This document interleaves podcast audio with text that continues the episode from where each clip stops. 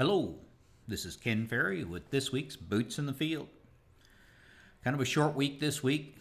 Just have a few uh, dates that I want to make you aware of. The first one is the date set for the hand harvest is November 30th. When we work through our fixed flex plots, um, we're looking for volunteers to help us in this data collection. This year we have right at about 3,000 ears that need to be counted, shelled, and weighed uh, at the hand harvest. So we're in need for huskers to husk it back.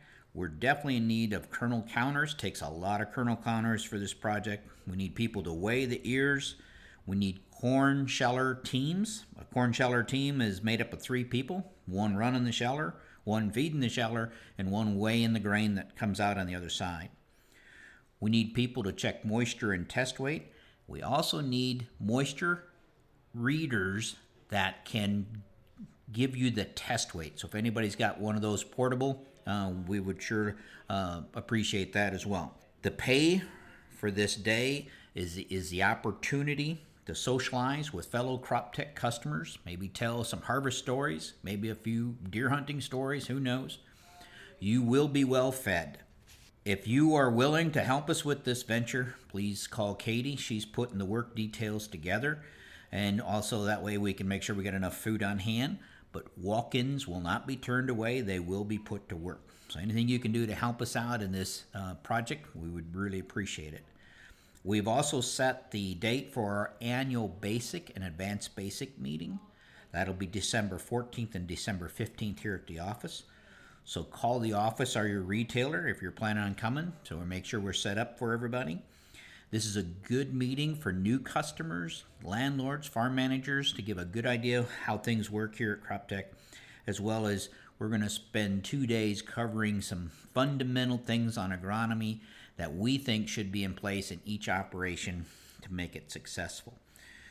Keep the data, uh, yield data coming in. You guys are doing a good job. Don't forget to call in your soil testing needs so we can get that covered up before the ground uh, freezes on us.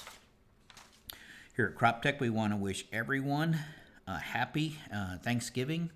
We've all got a lot to be thankful for. Here at Crop Tech, we realize that we have some of the greatest customers anyone could ask for. We know this and we don't take it for granted. It is great working with people who are all pulling in the same direction to do the best job that we can to feed this world at the same time taking care of our families and our farms. So we appreciate it, and we are very thankful for your business and your trust in us. I thank God for allowing me to participate in the great career field of agriculture in the greatest country on earth. I've asked Zach to post a link to the opening ceremonies of this year's National FFA Convention in Indy. Take some time this week to watch this if you already haven't.